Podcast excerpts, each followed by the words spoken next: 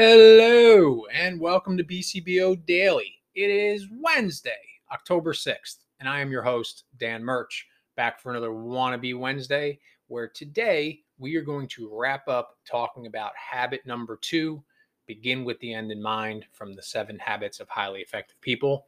I have really, really enjoyed doing these episodes on this topic. I think it's extremely important. I cannot wait to get into the next habit, habit number three. We're not going to start them this week. I'm going to wrap up the rest of this week, Thursday and Friday, with more of our usual typical routine podcasts. Got a couple other little miscellaneous topics um, that I'm interested in sharing with you guys. I feel like that's a good time to do it.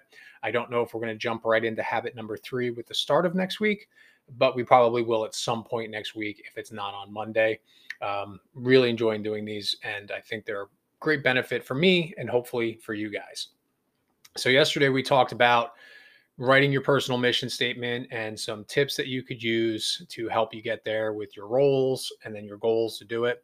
And as we wrapped up, I told you that the next thing we were going to get into is kind of your family mission statements and your organizational mission statements. So they're very similar because you're talking about a group of people, right? Whether it's your family or it's your organization, and kind of getting everybody on the same page and having a mission statement for how you guys are going to operate, what your core is, what your values are, what your principles are, and what you want to see from your family or from your organization. So, kind of want to go through that again. I can't really speak uh, too much on. I don't. I don't have any children or anything like that, but I'm a part of a family, um, and I think a family mission statement is a great idea.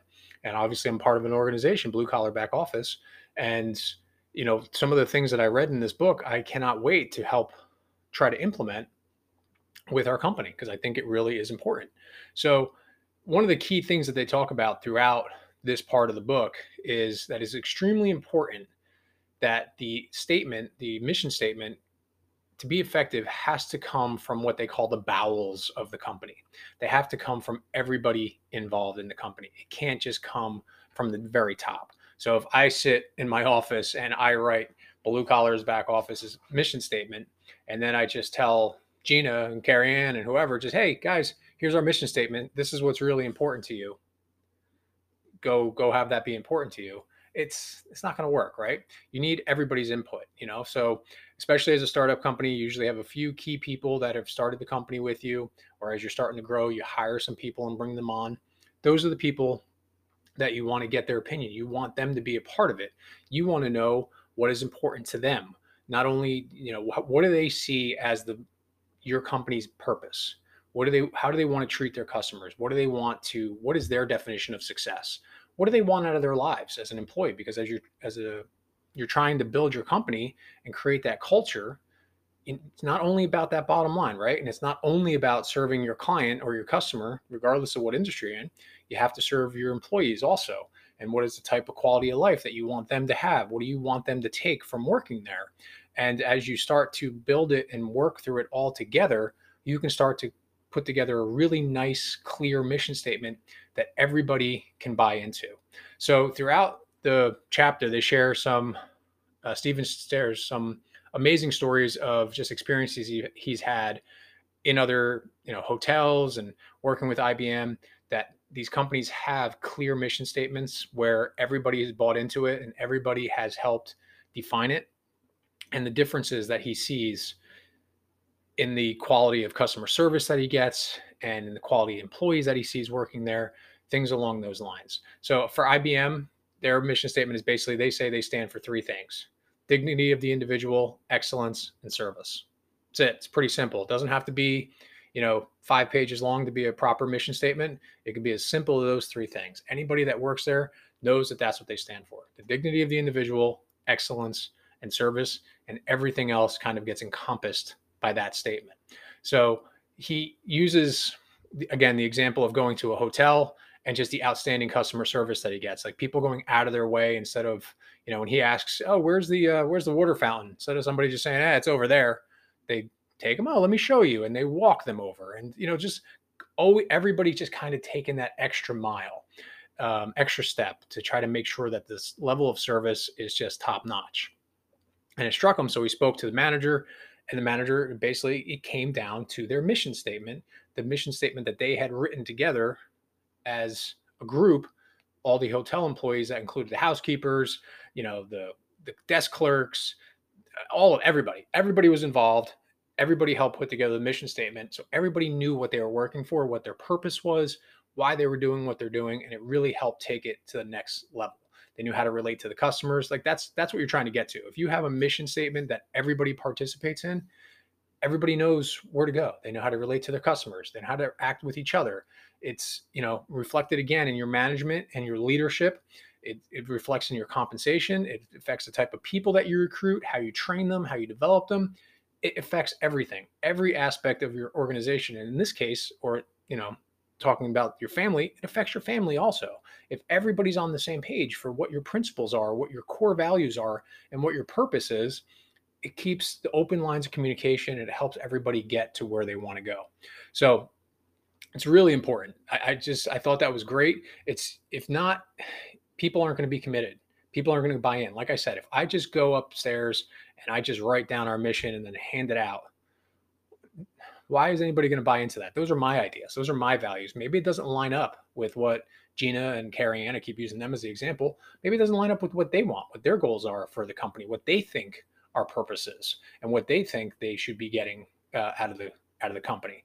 So if everybody's on the same page and there's compromise and conversation, you kind of get to that common ground and find the reward system that's completely in alignment and everybody's on the same page. So again, this type of thing without involvement, you're not getting commitment. That's that's it. That's the bottom line.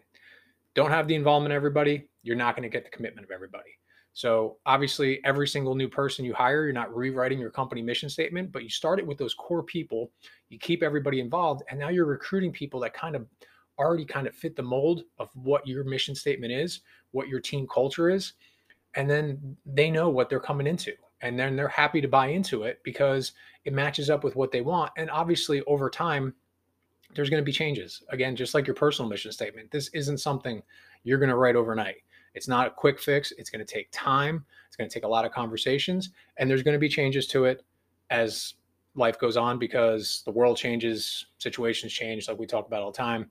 It, it just happens. Okay. So that is why, in addition to having your personal mission statement, you can kind of transform that, or I should say, uh, what's the right word? Extrapolate it out and also apply it to your family and your organization. And it's really important. So that kind of takes us to the end of habit number two, they do kind of give some application suggestions, things that you can do to try to help you write everything out. I know we went through some of it, but real quick, just want to run through some of the samples that they give, some of the ideas that they give for how to kind of put your personal mission statement together. And then, of course, your family and your organizational statements and kind of go from there. So, right at the beginning, they talked about, we talked about visualizing your funeral, right? Kind of morbid, kind of heavy but it helps. So if you get a little chart and kind of just write out, you know, your family, your friends, your work, uh, you know, church or community service people that you you know interact with, whatever the case may be, and then what are they going to say about your character? What are they going to say about your contributions? What are they going to say about your achievements? What do you want them to say? I should say. What do you want them to say about all those things? Write all that out. Kind of helps put in a nice little organized chart for you. Okay. Then take a few moments and, like we talked about yesterday, write down your roles, and how you see them. And then are you satisfied right now in your life with how your roles are and where, where you are in life? Are you satisfied with it? And if not, what changes do you want to make? All right. Now, the next thing that they suggest, which I know at this time is not an easy thing to do for anybody, is to try to set up a time and just kind of completely separate yourself from your daily activities and just work on your personal mission statement. Again, I know that's really hard. We are really, really busy right now. But I took some time over the weekend and I did it. And I plan on taking a little bit more time this evening and doing it, even if it's only 20 minutes. Block out that time, right? We talk about that. Block out that time. I understand you maybe can't do it at 10 o'clock and blow off a bunch of Zoom meetings and stuff like that. But find some time in your week to put some time to this because I really do think it helps. Another suggestion they make is use a collection of like notes, quotes, music, poems, whatever that kind of encapsulate something that hits for you, that means something for you that you might want to use as resource material when you're writing your personal mission statement. You know, there's plagiarism is okay when it comes to this kind of stuff. Get inspired a little bit. Um, identify a project that you're expecting to face in the near future, and then use that mental creation to envision how it's going to go. write down the results that you want and then what steps you're going to take to lead to those results. Okay. So you're practicing working on that first and second creation using your left brain and your right brain. All right. And then the next thing they suggest, which I've already done because I've been doing these, is to share the principle of habit number two with your family or work group and suggest that you guys all get together and start working on your family or group mission statement. So I've already been sharing all of this with you guys, so I already got that done. And it is something as a group for Blue Collar Back Office that we are going to be working on and putting together our mission statement. And I cannot wait to get into that with everybody and get everybody's input. I think it's really important. So, as we wrap up habit number two, again, I think this whole thing has just been really eye opening, these first two habits. I cannot wait to get into habit number three. I've started reading a little bit, but not too far ahead because I wanted to really keep my focus here and make sure that I was presenting this information to you guys as best as I possibly could. So that's where we're going to wrap up for today. As always, if you have any questions, please feel free to reach out to me. I do love talking about this stuff. Facebook, uh, email, phone call. What else? Uh, LinkedIn, hit me up there, wherever you guys want. Reach out. I love talking about it, and we'll go from there. So let's get into our Wednesday. We are flying through the week. We are already almost halfway through it. I got to go back to New Jersey in a couple days. It's going to be busy. It's going to be jam packed, but I'm looking forward to it. I cannot wait to get some stuff done. So let's go do it. Let's get out there and let's go pay the rent on our success. Let's keep asking ourselves that question How would the person I want to be handle the thing I'm about to do? Keep putting ourselves in that forward thinking mindset and keep pulling ourselves forward towards our goals. As excited as I am for today, I know there's going to be problems. I know there's things that are going to pop up that I'm not expecting to deal with, but I'm going to be proactive. I'm going to remember that I have control of my day. I have control of my emotions, I have control of my reactions, and I'm going to limit the negative self talk. I'm going to be kind to the people around me, and I'm going to get things done, and I'm going to figure it out, and it's all going to be okay. And at the end of the day, no matter what, there's going to be things that went right, and I'm going to seek them out and I'm going to celebrate them. And I want you guys to do those too. Pat yourselves in the back a little bit. You deserve it. Go check out the website, bcbousa.com.